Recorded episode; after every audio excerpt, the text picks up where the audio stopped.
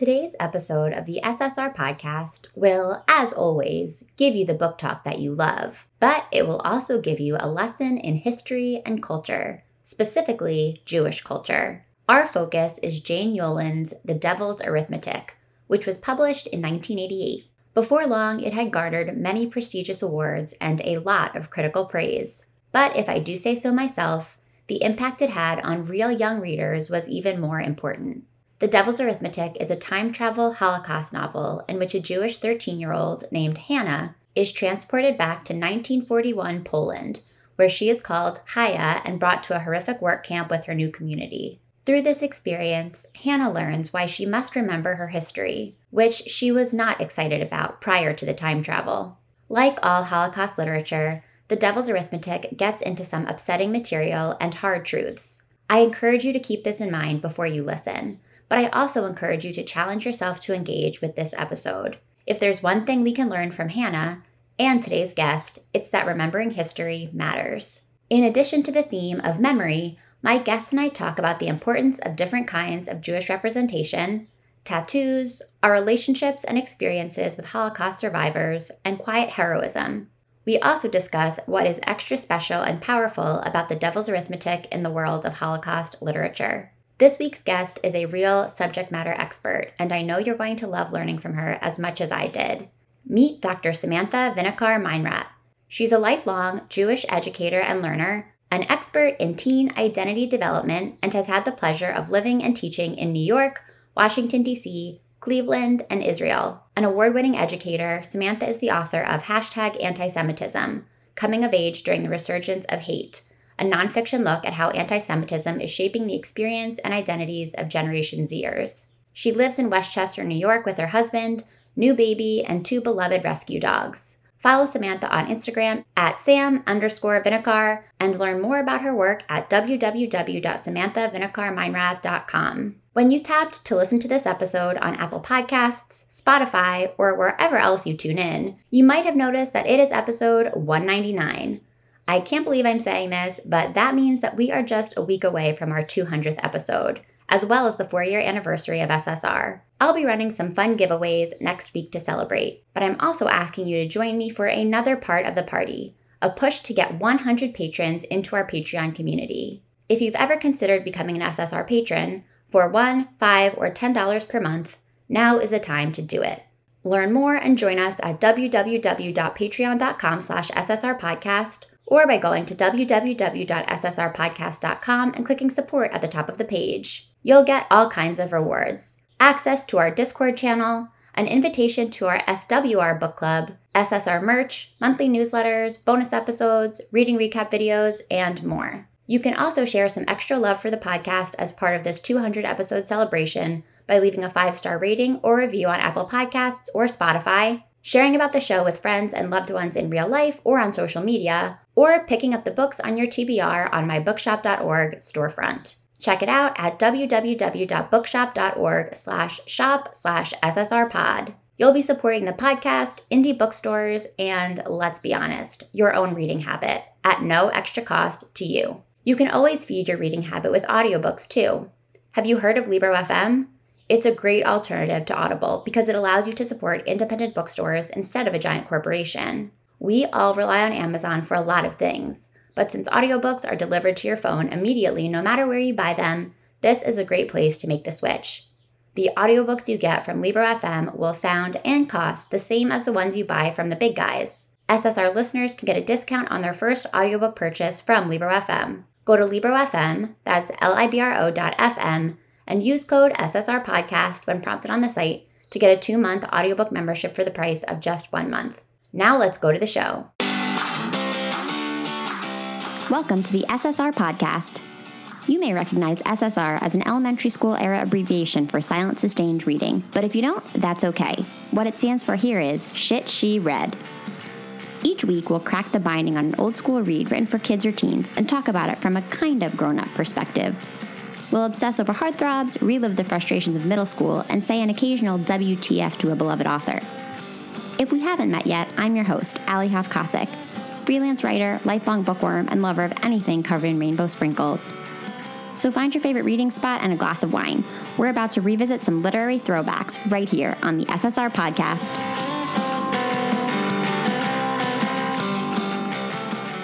Hi, Samantha. Welcome to SSR. Hi, thank you so much for having me. I'm thrilled to have you on. So, you are a listener of the podcast. And you are joining us today as a real subject matter expert. And you pitched yourself to me as a guest on the show. So, this is a message to all of you out there. If you are an expert on a subject and you feel like you have some books that you can sort of speak to as a subject matter expert, send me an email like Samantha did Hello, hellossrpod at gmail.com. Samantha comes to us as a Jewish educator and as the author of a new book, which we'll talk about more at the end of the episode but I guess I'd love to start, Samantha. Can you tell us a little bit more about your specialty and like how you ended up as a Jewish educator? And then we'll talk more about the book. Yeah, so I think I was kind of always set up to be a Jewish educator, mostly because the way that I like to identify is as a lifelong learner. I was privileged enough, I don't know, forced to, given the opportunity to participate in Jewish education from the youngest of ages. Went to Hebrew school, which a lot of people I know didn't like. I feel like that's a really common trope, but I am a lifelong nerd, so loved it and basically just kind of kept continuing. I had no idea as a kid that like Jewish communal professional outside of the clergy was a thing. But as I went through like youth groups and camp and all sorts of different experiences, my role models were these people. And I was like, oh, you could be that when you grow up. Like, people get paid to do this. I feel like any job that you're shocked that people get paid to do is probably the one you're supposed to be doing and is the most fun. And my expertise became Jewish teens. I felt like the middle school, high school years, as many listeners to this show, I'm sure, can agree with, are really an opportunity to transform someone. If you meet someone at those stages and have an impact on them, it reverberates out through their whole lives. I know that's definitely what happened to me with the people who mentored me at those ages. And I wanted to be that for someone else. So my first jobs were really hands on working with teens. As I've advanced, it then moved towards the research end. I did my master's, I did my doctorate, and now I work in the nonprofit space in the Jewish education world, focusing on identity development, peoplehood, and anti Semitism, which is the topic of my upcoming book. Thank you for sharing that background. So I I know you listen to the show and I have talked a little bit about my relationship with religion and specifically Judaism in the past, but for those listeners who are new and because it's relevant, I will give a quick sort of summary as a refresher. So I grew up with one parent who is Jewish and one parent who is Christian. My mom, I would say, identifies as culturally Jewish. Um, my grandmother did as well. And so I grew up much more entrenched in the cultural traditions of Judaism than I did in the religion of Judaism, which I think is a pretty common experience for a lot of people. My dad is more religious as a Christian, so I think I have a better understanding, or I grew up at least with a better understanding of like the faith elements of Christianity. But I think both of my parents were like a little nervous to touch the subject. And so to no fault really of anyone like i just don't think i ever really felt like I could fall either way into a religion. But as I've gotten older, I would say that I identify pretty firmly as culturally Jewish just because those are the traditions that I am leaning into more as I get older. And I my husband really like loves learning more about Jewish traditions. And so we're learning them together. But I'm always excited to learn. All the more reason that I'm excited to have you on the show, and all the more reason that I'm looking forward to revisiting this intense book. Yeah, this was a really hardcore book. this was hardcore. We are talking about The Devil's Arithmetic by Jane Yolen. It was one of a few books that you suggested, Samantha, and I recognize the title. And I think the others that you listed were maybe Babysitter's Club books. And we, I think I sort of was like, pick whichever one you want. And we went with Devil's Arithmetic. Tell me why you decided to go with this one. So I was really torn actually between this and I'm trying to remember which Babysitter's Club book I had suggested to you. I think it w- it was definitely an Abby book because obviously yeah. the Jewish member of the club. And I was really torn because the Babysitter's Club and like the Abby portrayal really appeals to me because she is a normal person. What I read a lot of historical fiction growing up and a lot of Holocaust fiction, which I'm sure we can get into as the conversation unfolds. But like Abby and the Babysitters Club, it was being Jewish in a way that was just like fun. That she reminded me of me. She's funny. She's from Long Island. She has curly hair, her Judaism, other than like the book where she has her bat mitzvah, isn't her defining character trait, but it comes up throughout that she has Hanukkah parties or she uses Yiddish phrasing kind of thrown in. It felt really normal. I felt seen by Abby. Holocaust fiction is obviously different. It's very much not like this is a full, well rounded person who happens to be Jewish. It's like we are putting the Jew in Jewish with yes. Holocaust fiction. I think around the time that I suggested it, though, was like as we were seeing like the Maus like comic um, graphic novel being banned in schools. And I think there's a lot happening right now with an uptick into anti Semitism, with questions about Holocaust education. So it felt really pressing to revisit like a some of these like more powerful Holocaust nonfiction for these middle grade learners. So I think that was kind of what pushed me towards this is a conversation to be having right now. And like we should also be talking about the proactive, positive Jewish identity that Abby provides. Um, so, yes, and. Yes, and we will talk about Abby at another time. Do you remember anything about reading The Devil's Arithmetic as a kid? I know that I read it and I had remembered it was a time travel book and that there was a Passover Seder component. But as I was rereading it, I was in absolute shock at like how young I think I was when I first read it and how much now as a an adult it like really affected me. And can I tell like a random anecdote? Okay, so I was as I said a nerdy kid, a really good kid if I got in trouble as a child, it was for really specific things. And an iconic moment in my family was I was reading a Holocaust book. It was not Devil's Arithmetic, but I don't remember the title of it. And it depressed me so much that I was like lashing out at my younger siblings. And my mom took the book away and hid it in between the towels in like the linen closet. Oh my gosh. And in the middle of the night, I snuck out of my room and took back my Holocaust book to finish reading it and she retook it away. And to this day, uh, I'm 32 right now as far as I'm aware, it's still in between the towels in this closet. And as I was rereading Devil's Arithmetic, I was feeling so sad that like my husband noticed. I was like, oh, I think you might have to take it away from me and put it in the towels because this was really intense. It was extremely intense. And I too remember reading it when I was a kid. I remember as a as a kid who was trying to figure out like this whole religion thing that always felt very off limits to me just because of my family circumstances being a child of divorce and two parents who who engaged in different traditions and had different beliefs. I always was really excited when i stumbled on books or any kind of pop culture that gave me a chance to understand jewish history and traditions a little bit better. Like the prince of egypt was Amazing. for me. I could still sing the entire soundtrack uh, right now if if called upon. That soundtrack was so good. And even as like a seven year old in 1997 or whatever it was, I was like, yes, like I deeply understand these people in ancient Egypt. And obviously, some of it was like just me being a kid and trying to understand. But I do think it's a testament to how powerful even a little bit of representation can be in a world that often exposes like one type of person or one tradition. And so I'm sure when I found the Devil's Arithmetic, I was like, great, here's another story where I can see a piece of myself and maybe understand a little bit more about where I come from. I would echo what you're saying about just the intensity of the book. So, just to sort of put a timestamp on this, listeners, we are recording this on May 31st.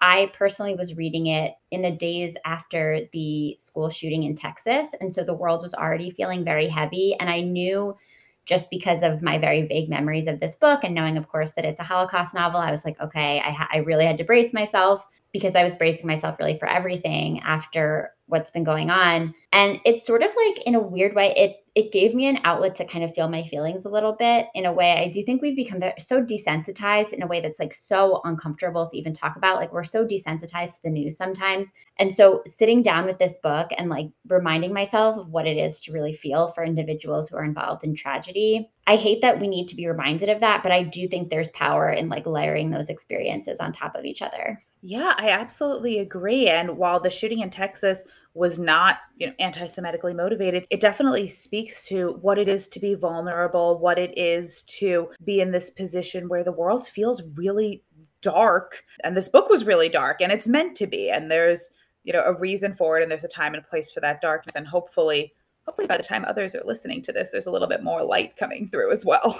hopefully in late June, it's a little bit different. So, a couple of quick accolades for this book, which I want to share before we get into it. It was published in 1988 and it won the National Jewish Book Award for Children's Literature in 1989. It was Jane Yolen's like 100th plus book. She at this point has written like 400 books, which is wild. Yeah, and this is was the first book she wrote that really was steeped in Judaism or in Jewish characters, Jewish history. Her editor suggested to her that she write what she called a Jewish story. Um, her editor at the time was married to a rabbi and was really encouraging her to do this. And Jane Yolen apparently like didn't feel qualified because, like me, she didn't feel like she had been raised like Jewish enough. And she told her editor that she felt as though she would have to do as much research for this kind of book as somebody who wasn't Jewish at all but she did. Um, she spent a little time brainstorming. She had the idea really for this like time travel novel. She at that point was known more as like a fantasy author. So that was what kind of started this whole thing. It's interesting if you Google this book, the genre listed in a lot of places is like sci-fi fantasy, which so is interesting. interesting. So weird. But that's what unlocked the story for her. She wrote the first chapter, sent it to her editor, and her editor immediately sent over a contract. So that's how this book came to be. I am told that the Devil's Arithmetic movie adaptation is quite good by most people who have DM'd me. It stars Kirsten Dunst as main character Hannah and Brittany Murphy as Rivka. Wow. I, yeah, twists. I don't think either of them are Jewish, which is an interesting choice. I think one that would probably be different today. And I believe the script for that movie won an Emmy, and I believe it won another Emmy. It was a made-for-TV movie that was on Showtime. Weirdly, if you if you look up the trailer on YouTube, a lot of things come up, but none of them have real audio. Like they all just have this really dramatic instrumental music over it. And I I wanted to like hear the characters talking, but there must be a rights issue. So I do plan to watch it at some point when I'm like feeling a little bit more mentally prepared. I've heard from a few Jewish folks who said that they loved the movie, and then a few people who identify openly as not Jewish and they're like, I, I feel like maybe I didn't get it as much. And like I know that it meant a lot more to Jewish people than it did to me. So also worth noting. And this book was really well received. It got stellar reviews. I'm sure some of them will come up in this conversation. And I'm looking forward to digging into this book with you. So we meet Hannah, a 12, almost 13 year old in New Rochelle, New York, and she is going to Seder. And Passover was not so long ago now as we record this, Samantha. And for those who don't know what Seder is, I'm sure you can explain it better than I can, although I love a Seder. And I do not relate to Hannah's feelings about it being boring. Samantha, fill in our listeners about what they might expect if they were to go to a Seder. Absolutely. So, a Seder is the traditional meal and set of rituals that comes with the holiday of Passover. Outside of Israel, where there's only one Seder, uh, most people, if they're going to celebrate Passover, have two Seders. Obviously, every family is different, and some just do the one night. Seder literally means order. So, there's a traditional holiday meal, but it's all accompanied by ritual. There's a whole set of different things that you do as you retell the story of the Exodus from Egypt, together with a lot of rabbinic commentary from different ancient sources, together with a lot of really specific foods and activities around them. And the whole meal and experience is centered around the children. The commandment for Passover, one of many, but specifically the one that really ignites the Seder, is this commandment to teach the story to your children and to tell the story as though you yourself had personally gone out of Egypt. That each person around a Seder table is meant to really embody in this like to put on my educator hat experiential learning way. Each of us went out of egypt and we have to convey that to the next generation. So hannah and her brother aaron are like the only kids at their seder. I think that's part of why i didn't i also did not relate to her boredom. I love the passover seder but i'm blessed to have multiple siblings and cousins and it was always really fun and exciting. And it seems like Hannah's second Seder gave off that vibe because as she's going to the first Seder, where it's all these like older relatives and they're kind of weird, she was saying that she was excited for night two. And that I definitely related to because we did first night with one side of the family, second night with the other side when I was growing up. And both sides of my family are amazing, but there's definitely quirks in what you're excited about with the first one and what you're excited about with the second one For sure. Well, thank you for giving us that explanation. I have always loved Seder.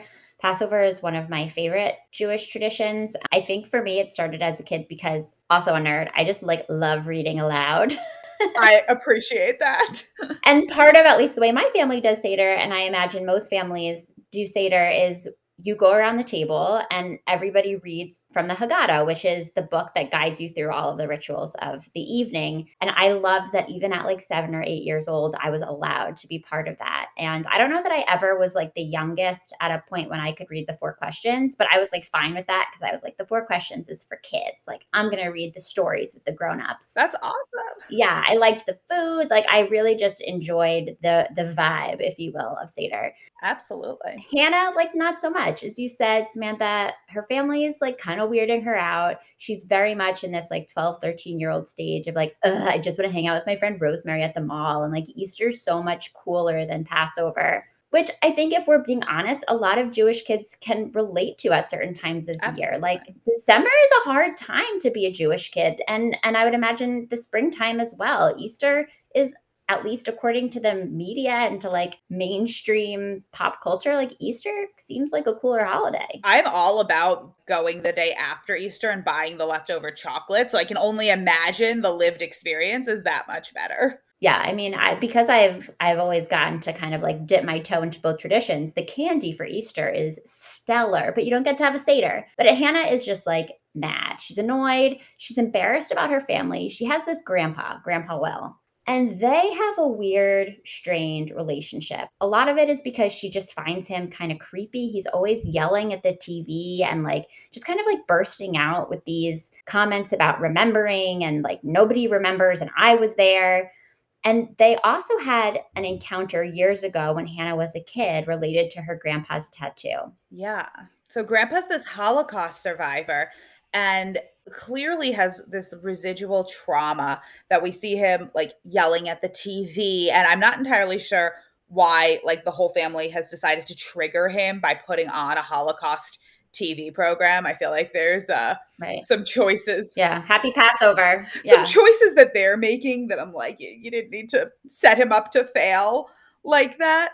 But I was really struck by the um, anecdote that you're referring to, where Hannah grows up seeing the numbers on his arm as a kid. And I know this is a thing that people do, uh, or children have done, tattoos her own arm and writes in ink like a random string of numbers, wanting to, I don't know if it's wanting to be like him or to honor him, but he freaks out in a way that I can imagine being very scary for a little kid. And not only because it's scary to see anybody that you love yell, but because she thought that it was like a thing that he was, I think she thought it was a thing that they were going to connect over. Like she was like, look, I have one too. And maybe they had kind of a, a distant relationship before. And it felt to me like she was trying to give him sort of an olive branch and like, look at us. We both have tattoos or we both have these numbers. Like she didn't know at the time what it meant and he not only got mad but he got mad about something that she really was like hoping to impress him with it's so interesting because now it's a thing i don't know how widespread it is but there have been several articles in recent years about grandchildren of holocaust survivors who get their grandparents numbers tattooed on them. And I've seen these really powerful photos where you'll have the arm of the Holocaust survivor and they're old, they're wrinkled, they have the loose skin, and these really strong arms of their young grandchildren with the same numbers.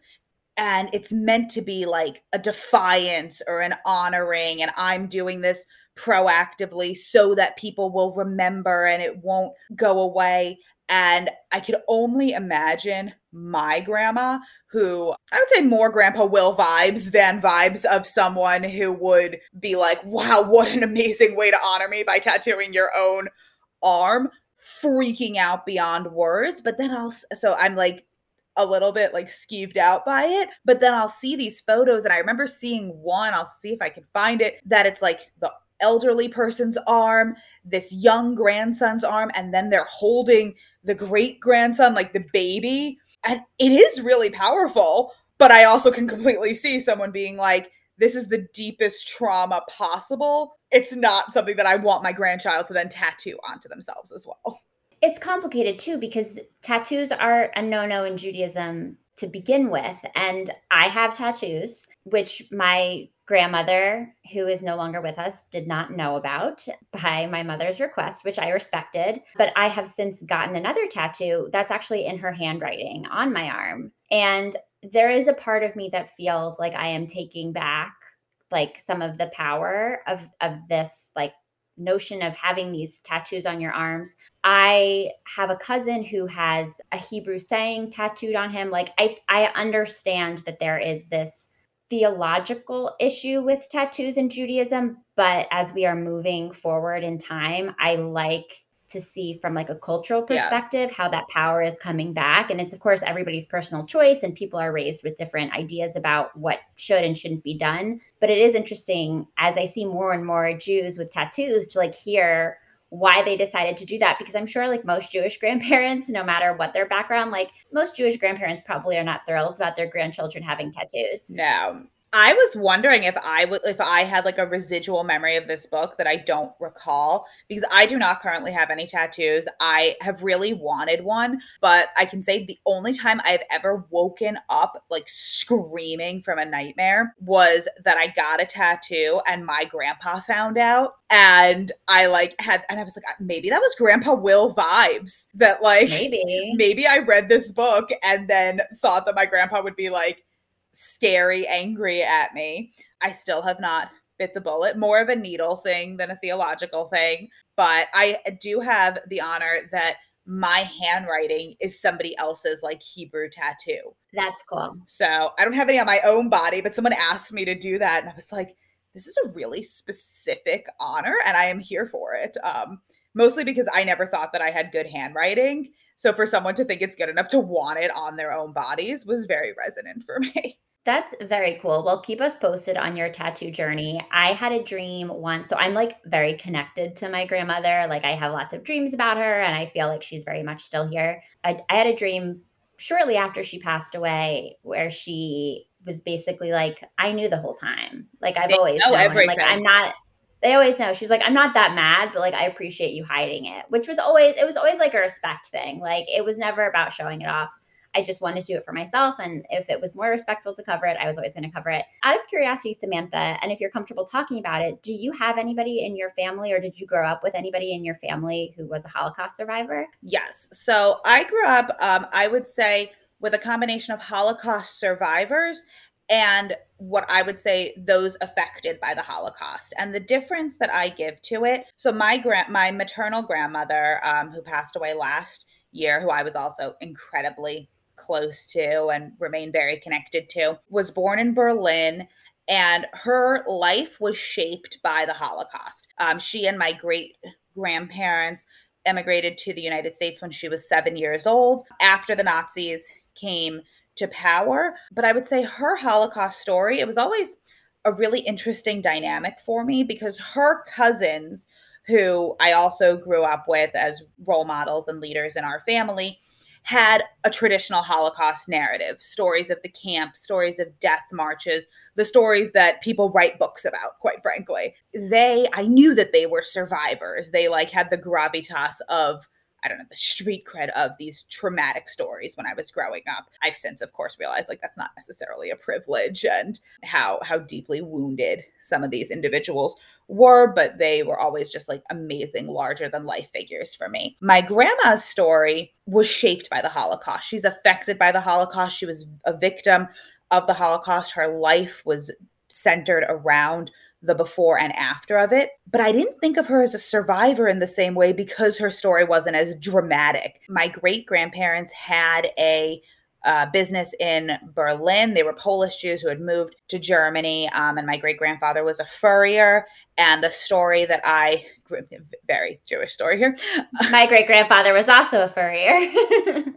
um, so the story that I grew up with was that they had the storm in Berlin. My great grandfather had a non Jewish employee, and that after Hitler came to power, this individual came to work one day, assaulted my great grandmother, and said that the store was now his, the business was now his, and they had to leave. And that that is the trigger point for when they left Germany. They went to several different countries, basically trying to get exit visas into the United States um, and eventually did move to New York. Very, again, classic immigration story. Started the fur business in New York. And then my great grandfather was one of five children. He and two brothers ultimately made it to New York. The other two died in the Holocaust. There was one sister, she and both of her children died in a mass grave.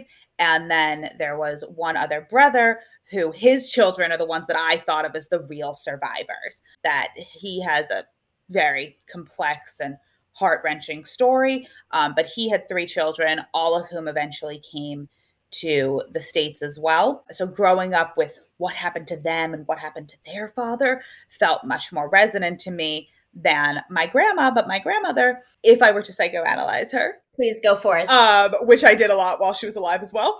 Same.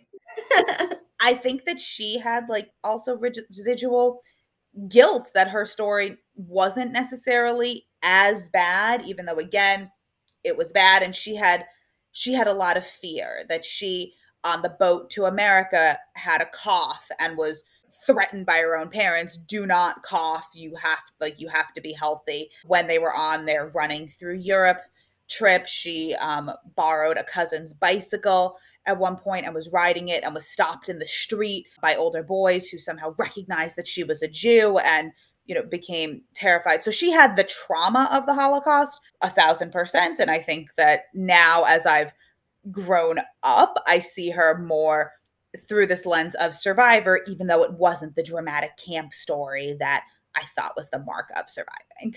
That totally resonates with me because my grandparents also did not have that kind of a dramatic story, but their early lives were very shaped by by the events of the Holocaust, and I think probably their psychology as well. Um, my grandmother's family and I don't know nearly as much about their history as as you seem to know about your family. I wish I knew more, but I know that they got out by going to Canada. And so a lot of my family, my extended family is still in Canada.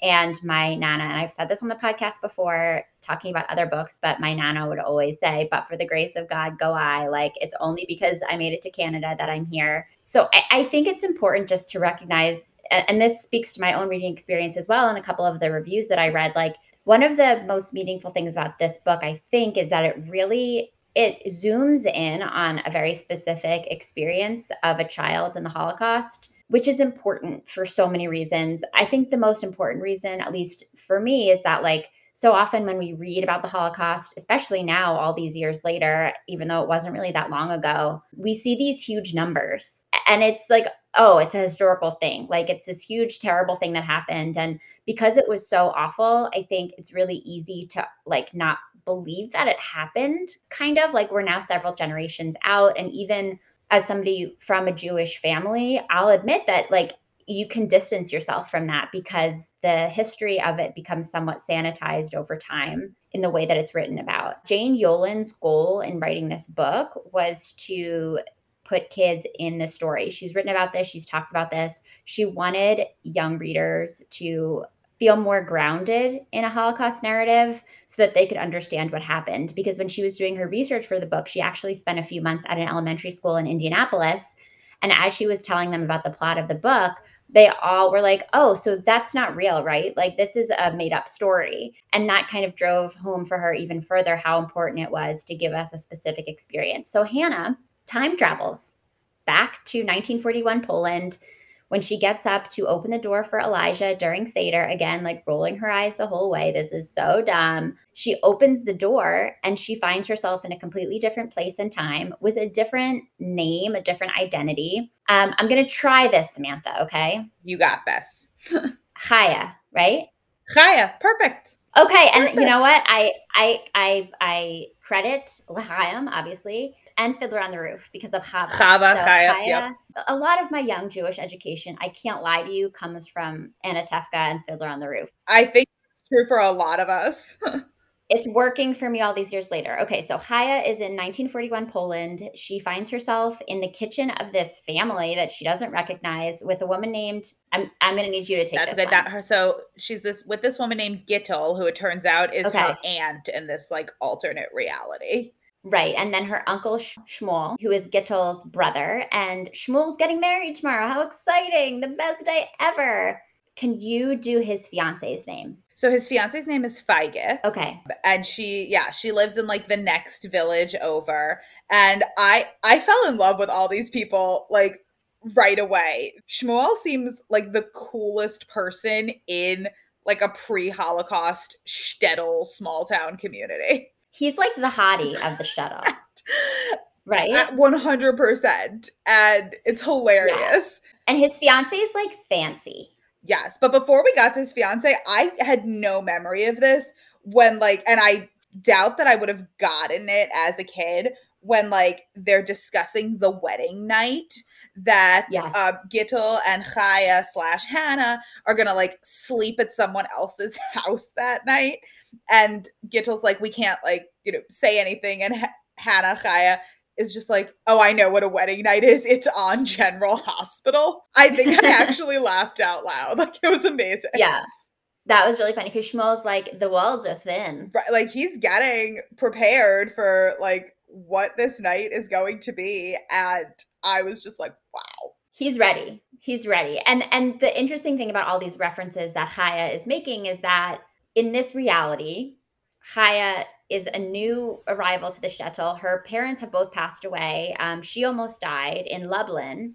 And so everything they say, they're like, oh, that must just be something from your old life, or like you still have a fever. You don't know what's going on. General hospital, that's not a thing. So she's she's gotten acquainted with these people that now surround her, and she's like, I don't get it. There's already a lot of, of mentions of memory, what she remembers, what she doesn't remember, and that's a theme we see throughout the book.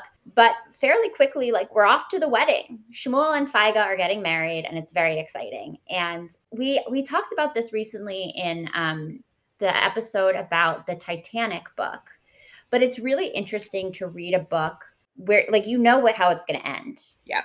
And it's such a mark of a talented writer when when the author can like still establish the tension of what's going to happen next. Like we as readers know that in some way or another this is going to take a terrible turn because Hannah as Chaya has to learn a lesson about how important it is to remember these events.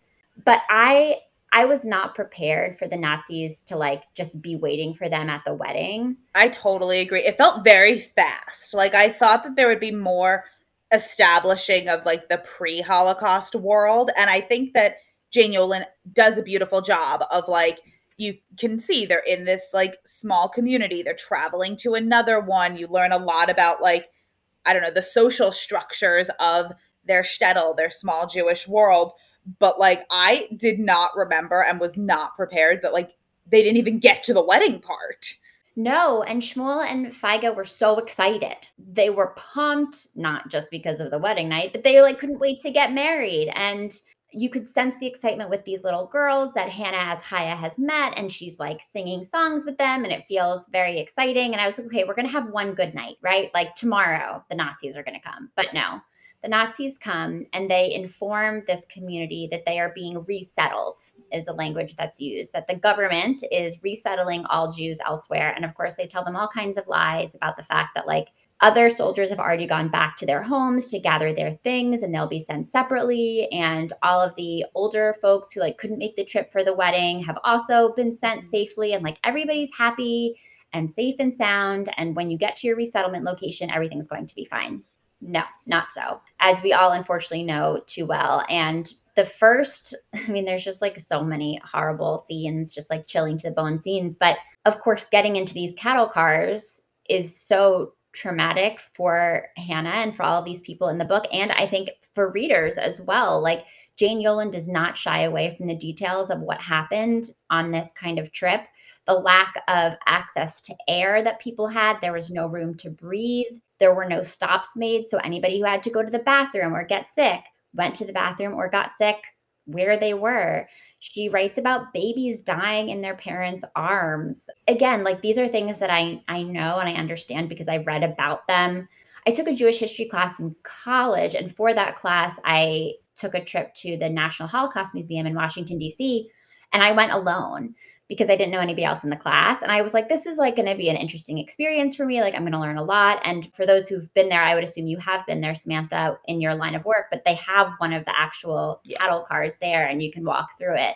And it is a very eerie experience. And being there really informed the way that I read that part of the book. Yeah, no, absolutely. And I've been to not just the museum, but several of the different camps. And I think part of what really comes up is just like, I have a lack of spatial reasoning in real life, but to be in these places and to say, this is the number of people that needed to fit into this space, or this is the number of people who slept in this bed.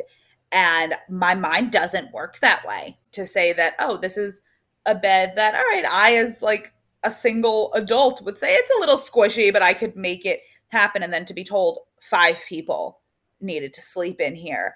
Like it just, there are so many things about the logistics of how this happened that are just staggering. And i think in the book like there's just a 180 that's done. They go completely from talking about the chickens that they're going to eat at this wedding and all of a sudden they're in this cramped space and they need to adjust instantaneously. There's not like in a lot of holocaust narratives because this is the way that the war went for a lot of, most people there were stages you know there was going into a ghetto there were rations there were like steps to prepare you. And in the way that this book is written I, i'm assuming partially because it's like a middle grade fiction book and you need to just kind of keep the plot line moving. There's not time to go through all the stages of the war and also for the shock value of it. The only people who like figure out what's happening right away are hannah because of her still existing memories of the past slash future depending on like what timeline we're operating on. And like the local essentially magician slash fortune teller yeah. which was a role in the shtetl like someone who would be not like the village fool but someone who was there to bring humor bring like scholarly jokes um someone who was like hired to basically be the entertainment like the mc of the wedding he gets it immediately and like nobody else does. Even when they're already in the the cattle car i was like struck by i don't know if it's the optimism or just like the willful ignorance of like we're still going to listen to them. It's going to be fine. If this is the worst thing that happens that we're stuck in this cramped environment for a couple days like of course, if that's the worst that happens, then most people could have handled that. Obviously, there we hear about the dead bodies like almost immediately. So there are those who didn't, but it just really struck me the immediacy of that was before everything was fine. We're dancing to this wedding, and now like we're in survival mode immediately. And there's no more tangible evidence of that shift than the fact that Feige is wearing her wedding dress the entire time. And just the visual of that like we are reminded at every turn that she has this like beautiful white wedding dress. Again she's kind of fancy. I believe her father was the rabbi. And so she's a big deal in town. She has like the finest wedding dress that money could buy. She was so excited. And she she's she's wearing it on this cattle car. She's wearing it as she's being like thrown around by the soldiers once they arrive. It's immediately ruined and she's still wearing it. And just that visual it, it really like drives home what's going on. And Hannah like so wants to be the hero. Like Hannah is like, no, I know what's going on. Like, let me explain to you. And I think the author did a really smart thing by setting up Chaya's backstory the way she did because it makes it very easy for everybody to be like, you don't remember anything. Like, how could you remember this? And and it allows readers to dive further into this theme of memory because Hannah's memory is getting very mixed up between these time periods in which she's living. So they get to the camp. And I mean, I think listeners can imagine how dark it gets. Samantha, like where do we even start? Where where should we go here now that they've arrived? They're welcomed is the wrong word. They're brought into the camp. Right. Their heads are shaved. I think part of what's like really I rem- like I I must have had a visceral memory of this is the showering and the shaving that all the women are brought into a room and Hannah has this memory that like she knows that the showers were in some cases in the camps a metaphor that it wasn't water that would come out it was the poison gas that was ultimately used to kill millions upon millions of people. But in this case it is an actual shower. But she's freaking out going in and is almost relieved that okay we didn't die then it's it's a real shower and i thought that one of the things that like showed how quickly circumstances change is that after their heads are shaved, everyone gets to pick an outfit. And like one of her first faux pas after her time jump had been that like when she gets to the shtetl, Gittel gives her this dress to wear to what was supposed to be Shmuel's wedding. And she is like very much a middle school girl, is disgusted by this like sailor dress that she's supposed to wear. It's babyish, it's long. Like she's so not into it, which is really offensive to Gittel, who's like, this is like the dress. It's the you look like a princess. It's so beautiful compared to what else exists in the community. And the dress is taken away from her immediately. And she puts on essentially like a rag and is already like the you know hindsight has already changed. She's already missing the dress that she just made fun of you know 4 days before. And then she goes to is it the tattoo artist? Yeah. Who it turns out that this dress that she's picked out of this rag pile was his daughter's.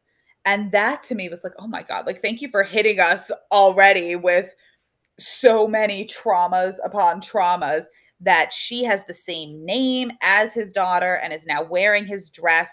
And I thought that that would come up more as like this ghost girl that she's now embodying in some way, but we don't really hear about it again, but it's definitely stuck with me yeah, I was like on to the next trauma after that. It it definitely stuck with you. And I think something that I forget is that like there were a lot of Jewish people who were made to play roles like being the tattoo mm-hmm. artist. Like the the soldiers forced many Jews to do their bidding in ways that were like very public kind of. So there were Jews actually giving tattoos to the prisoners. There were Jewish children who were responsible for like hauling the bodies around after they died. And that comes back later in the book. We see that happen again and again in this book. And it just, these are the details I think that are easy to gloss over when you're just like reading the statistics. But to have a front row seat to like what life was actually like and the fact that like these people are being turned against their own in these camps and like that was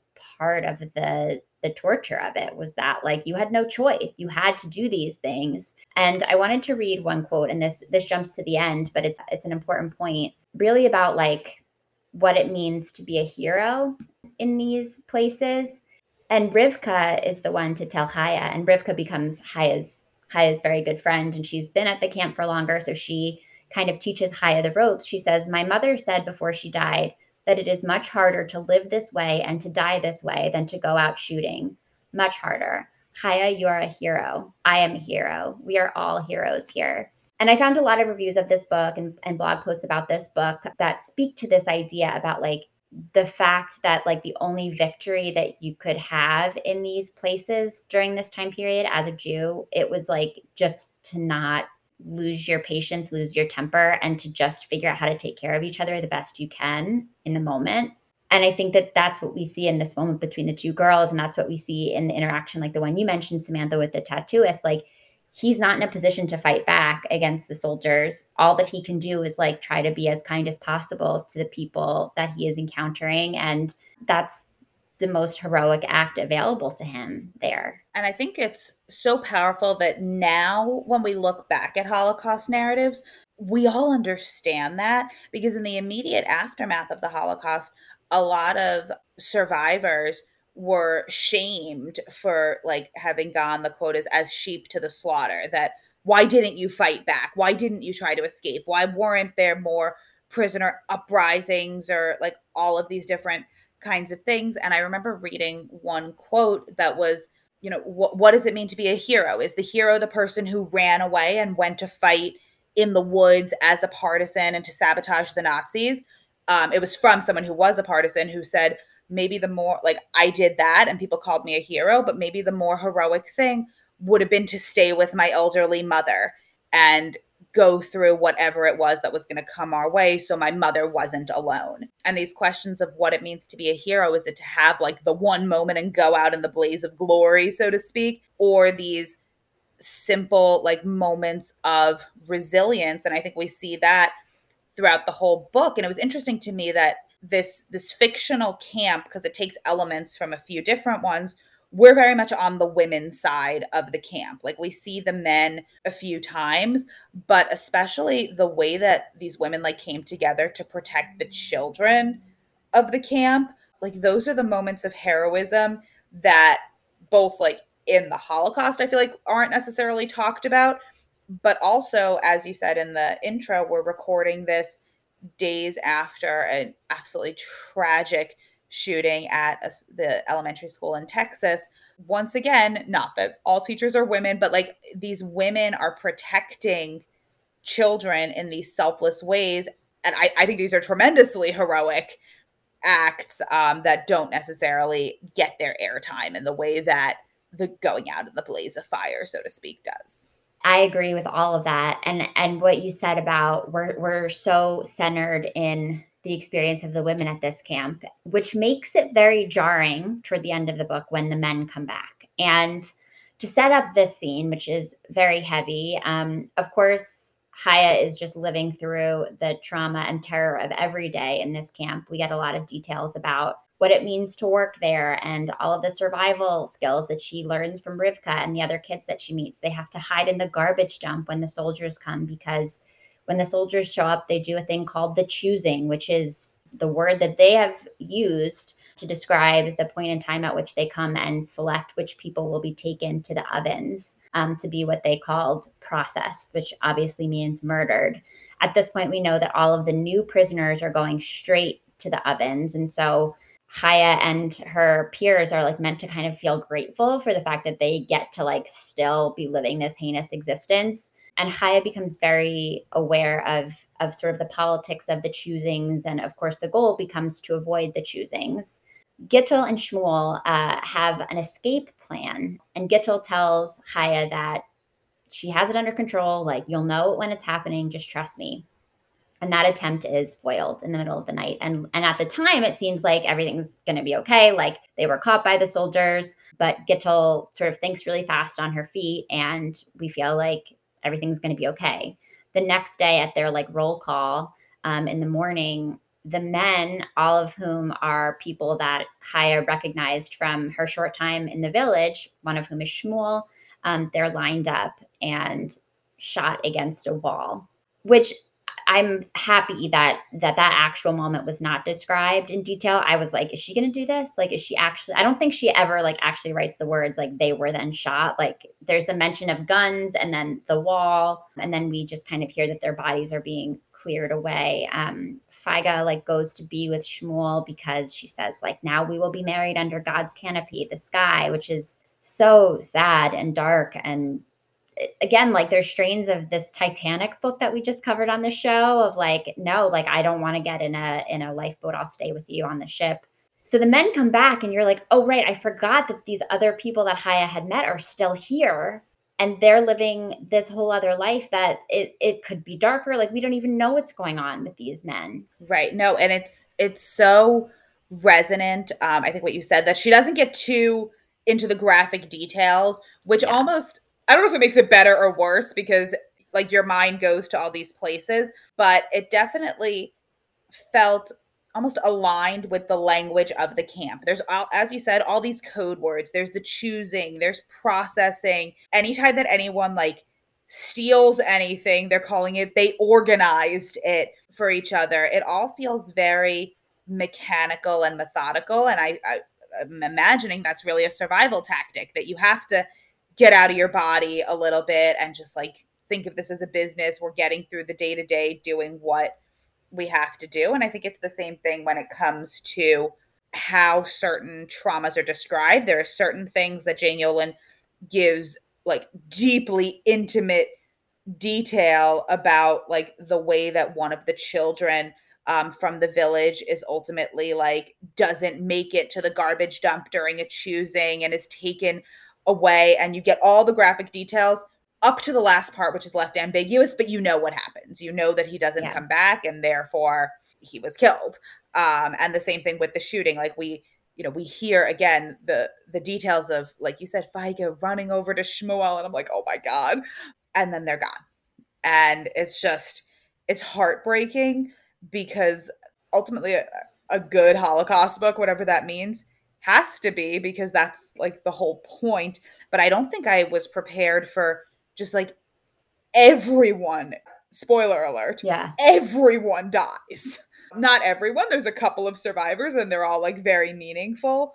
But I think that part of, especially as a kid, reading Holocaust fiction, or I remember seeing like Holocaust plays, the expectation is based on the way that like children's literature works the protagonist survives the good people survive because that's how stories work there's a happily ever after and i think holocaust literature and i imagine literature about other tragedies i just happen to know this one best flips it on its head that just because the person was the protagonist or they were good or they're supposed to be the hero a lot of times the point is that they don't survive because you didn't survive just because you're the main character. Well, and and Chaya dies. Like Hannah lives, and and this is confusing. This is where the time travel gets a little funky, but Chaya gives up her opportunity to live to Rivka. There's a group of little girls that are rounded up by a soldier who literally says like I have three more spots to fill and I'm going to just pick 3 of you at random. And Chaya is originally the one who is spared and Rivka is wearing a kerchief on her head. And Chaya, knowing that these men like don't distinguish between these Jewish children at all, is like, just give me your kerchief and I'll put it on instead. And the last image we have of her at the camp is of her walking toward the oven and like trying to calm the other children down by telling them a story. So, as far as we know, Chaya, if there was a Chaya, if we're meant to believe that Chaya was a real person in 1941, she is killed in this tragedy but it's at that moment that we come back to Hannah's contemporary reality and we actually learn that her aunt Eva, who she's like obsessed with in in present day, is Rivka. And Grandpa Will is Wolf, who was this boy who was tasked with hauling the bodies um, who were dead at the camp. So a lot of these things do come together. It's a lot of heaviness at once, but I think ultimately what Hannah learns is the power of remembering because the book opens with the line, I'm tired of remembering. Like, I don't want to remember anymore. And then the final line is about the power of remembering, about like, I will remember, we must remember. So it brings us full circle. And Hannah eh, has learned like the lesson that she's meant to learn. Samantha, how do you think this book differs from other Holocaust literature? What does it bring to the table that's different? I think the time travel aspect is really interesting that makes it different because you're able to understand both like I mean it's one person but Hannah and Chaya that Hannah I think we're supposed to relate to. She's from New Rochelle. She's not particularly cool. We get some like references that she and her friend Rosemary aren't necessarily accepted by the cool kids, but she's contemporary or was contemporary when the book was written. So you're not just automatically plopped back into this world that's not yours. You have this like guide with you and yeah. you're figuring it out alongside her. And you get to know her Chaya self and all of the people around her. You get to know Rivka. You get to know the other girls in her like gang. That there's Rachel, who you meet super briefly, who like was probably the coolest girl in the village because she walks up to this newcomer and it's like, we're going to be best friends. And then ultimately yeah. she dies before they even get to the camp. And you get to meet Shifra, who like was the sidekick but becomes like Chaya's just companion.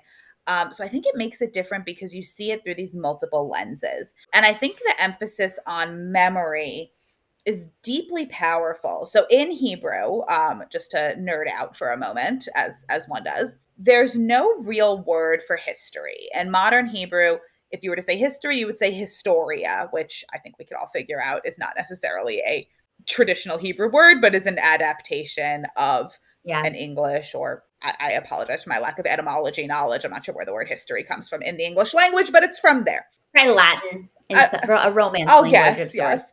I would imagine. Instead, the word that we have is zachor, which is the word for memory. So, part of, like, especially by connecting this Holocaust story to the Passover Seder, is it's all about collective memory. You're not supposed to see time as this linear thing that that was past, this is present, tomorrow's future.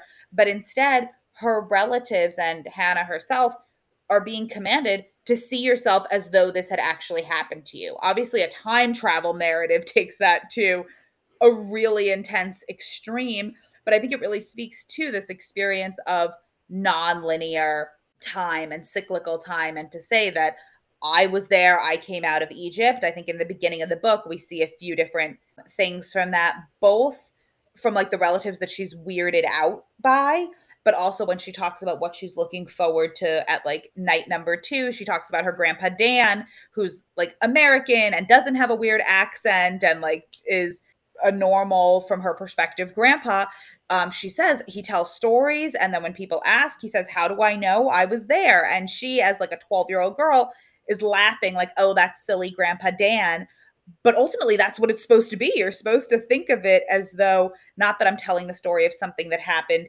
in the past, but I'm telling you that I see myself as though I went out from Egypt. And in this case, she embodies this Holocaust narrative in a way that just a regular historical fiction might not lead you as the reader to be able to put yourself into because it's so other. You listen to the show, so you know it's coming next. It's the big question, Samantha. You're putting on your chapstick to prepare.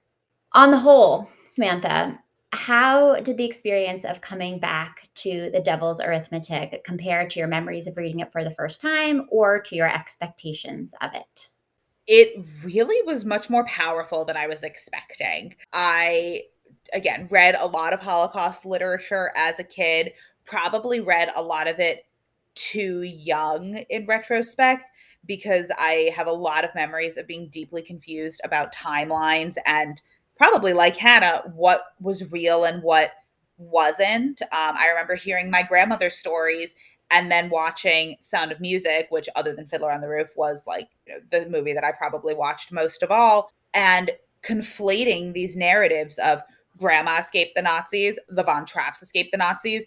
They knew each other somehow. Like I, I heard all this so young that I didn't know how to separate it. And I think the same thing with the devil's arithmetic that I was probably when I read it for the first time in such a vortex of all these different stories that I probably didn't take it as seriously then as I did now. I also, as we record this, um, I'm a new mom. I have a seven week old. And I think reading it at this juncture was also like extra resonant because while my son is seven weeks old. We're hopefully not going to talk about the Holocaust for at least like a little bit. Yeah, you have time. Um, just just a little. I think there's something again really powerful about like thinking about well, what are the things that I want him to know from su- like from such a young age that he doesn't remember learning them. I think that's part of mm. where like my Jewish identity comes into play of like what are the things that are so ingrained in me that I can't separate them out. And that's amazing and so powerful. And what are the things that it's okay to separate out and to be able to nitpick or pinpoint a little bit more? So, yeah, all of this came together in a very interesting way. And it was it was sad. It was just a really sad read that there's not necessarily a happy ending. Hannah comes through, like we said. Hannah ends up back in the hallway outside of her grandparents' apartment and she and her aunt Ava like talk about, you know, afterwards. And like I think I understand it that she tells Aunt Ava what she went through and like turns out she was named contemporary Hannah was named after Holocaust Chaya who had originally saved the grandmother. So I don't really understand how all the timelines are meant to make sense with that. And we find out that like Gittel survived so like there pockets of what I think are meant to like leave you something other than just like deeply depressed. But ultimately, like the story ends that like the 12 year old girl died. And it's really sad. Yeah, it's super sad and and it's heavy and this conversation is heavy and listeners like I as much as I love when you show up to listen to me talk about Babysitters Club, it's so important that you show up to hear me talk about a book like this. And I'm so appreciative of you, Samantha, for bringing your knowledge to this story, filling in so many gaps for me, and just reflecting on what is a really difficult book to read at any time, particularly at this moment particularly as a new mom. I'm sure you're in your feelings that much more. So, thank you so much. And I think that this conversation will hopefully give listeners a lot to reflect on. I know it will give me a lot to reflect on. other than The Devil's Arithmetic, Samantha, what have you been reading lately that you would recommend to our listeners? So I always try to have a fiction and a nonfiction going at the same time. Um, so fiction wise, I just finished reading The Magnolia Palace by Fiona Davis. She has this really awesome series of books that each one is set around a New York City landmark, like some kind of building or space. And then they all have two different historical timelines that they're following that somehow conflate with each other. So I won't give the spoilers about like how that happens because I retain the wonderment probably of the child who read The Devil's Arithmetic that like anyone else would be like, "Oh, I figured that out, you know, from page 2." And I'm just like, "Whoa." Yeah. But uh so yeah, Magnolia Palace was the fiction that I just finished, which did take me 6 of the 7 weeks of my son's life, which is not a commentary on the pace of the book, but um, I'm really proud that I can finally say I finished it because that's not my usual reading pace. And then um, nonfiction wise, I have been reading Travels with George um, in search of Washington and his legacy. This is from Nathaniel Philbrick, and it's this like history based travelogue where the author decides that he's going to like follow the path of George Washington's inaugural journey around the 13 original colonies of the United States and like what's there in all of these contemporary spaces and what it has to say about how we're grappling with race in America right now and history and like legacy and all sorts of different things. Um, so I'm in that right now. Part of it is an uncomfortable read, but in a good way, not in a tragic Holocaust type of way, um, but in a way that pushes of like, what does it mean to go to Mount Vernon now, and how do we deal with the legacy of slavery, but also the legacy of this person who shaped our country, and how all these different pieces come together. Cool. Well, listeners, you will find links to those recommendations in the show notes for this episode. Samantha, let's talk about your book. It is called Hashtag Anti Semitism Coming of Age During the Resurgence of Hate. Tell me everything. So the book came about actually in a really, I think, in, I hope, interesting way. I was doing my doctoral research, um, and as I said, my expertise has been um, a lot in Jewish identity development and specifically with Jewish teens. So I was working with Jewish Gen Zers. Um, Generation Z is the demographic cohort following us millennials. Uh, starts in roughly 1996, 1997, depending on different measurements and ends in about 2012. So basically, everyone who's following us. And one of the questions that I asked the teens who I was interviewing for my research was what comes to mind when I say Jewish space? What's a Jewish space for you? And for that part, I got all of the answers I expected camp, synagogue, mm. my grandma's house, like probably yep. what Hannah would have said, or either of us would have said. And then the follow up question to that was Do you feel comfortable in those spaces? And I thought that the conversations that I was going to have would be like the ones my millennial peers and I were having. Is my gender identity affirmed in Jewish spaces? Are my politics part of the mainstream? Can I talk about Israel in ways that feel personally meaningful for me? Like these meta type of questions. And instead, I got what I have referred to as heartbreakingly practical answers, more to the effect of, oh yeah, since the shooting at the synagogue in Pittsburgh, the synagogue that my parents go to has an armed security guard all the time. So yeah, I feel safe. Or the Jewish school in my community got government funding for bulletproof glass. So I guess it sucks that we have to do that, but it's good that we have it. And I had this moment of like, oh my God, it really struck me how much the uptick in anti Semitism from both the political left and the right, and in person and on social media, and all these different elements was shaping Jewish identity and ultimately shaping the choices that Gen Zers are making, for better, for worse. I talked to a lot of teens and college students who, on the one hand, said, I'm really scared to present Jewishly in public. So I'm not wearing a Star of David necklace or I'm not wearing a t shirt with Hebrew writing on it because I'm frightened. And that's a really legitimate response to the intimidation that these students are facing. And then I spoke to just as many others who said, I'm not religious. I totally, Alli, like you said, identify as culturally Jewish. But for the first time, I am wearing a Star of David or a yarmulke or whatever it might be. Because if you're going to tell me that I'm supposed to be afraid, I'm going to be that much more defiant. And both of those are responses to the same kind of trigger going in different ways, not to say whose choices are better or whatever it is. But the book basically spurred from what does it mean to come of age during an uptick in anti Semitism and at I know this is an overused term coming out of the pandemic at an unprecedented time.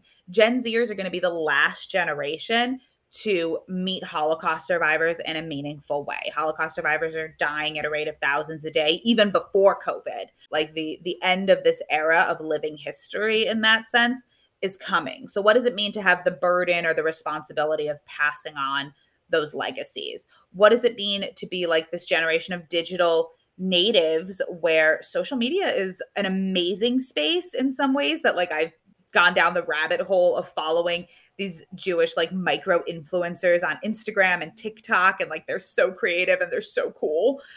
But then also you see someone posting a, you know, video about baking challah, something totally innocuous and just like a moment of pride and being hit with anti-Semitic remarks all through the comments and totally understanding why someone doesn't want to show that part of themselves. So how does the social media piece work? How does it um, the current Gen Z generation is the most diverse Jewish demographic cohort that there's ever been in terms of Jews of color and people coming from different ethnic, racial, socioeconomic backgrounds. So what does it mean when someone says like you don't look Jewish? How does that factor in? So all of those questions kind of came together in what I'm calling like this snapshot in time, looking at how anti-Semitism impacts all of these various parts of individual and collective identity development. And it also includes parts of my own story and the story of my family that I shared here of like how how we're shaping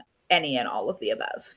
Wow, it sounds like an enormous amount of research, an enormous amount of work. Congratulations on putting it all together. Listeners, go check it out. I will make sure that you have a link in the show notes. Samantha, I really am so grateful to you for your time, for your expertise, for helping us to remember. And I hope that we can stay in touch and I hope to keep learning from you. I, I really appreciate all that you had to say today. Thank you so much. This was such a great conversation and thank you for having me. Bye. SSR is part of the Frolic Podcast Network. Find more podcasts you'll love at frolic.media slash podcasts. Thanks so much for listening to the SSR podcast. Check out our website at www.ssrpodcast.com for show notes and other information. And be sure to connect with us on social media for updates on upcoming episodes, behind the scenes inside scoop, and some good old fashioned book talk. Find us at SSR Pod on Instagram and Twitter, and search SSR Podcast on Facebook to join the group. To reach out directly, you can send me an email at hellossrpod at gmail.com. If you're loving the show, it would mean so much if you could subscribe, leave a five star review, and share your thoughts with a comment. And don't forget to tell your friends too. In the meantime, happy reading. I'll see you next time on the SSR Podcast.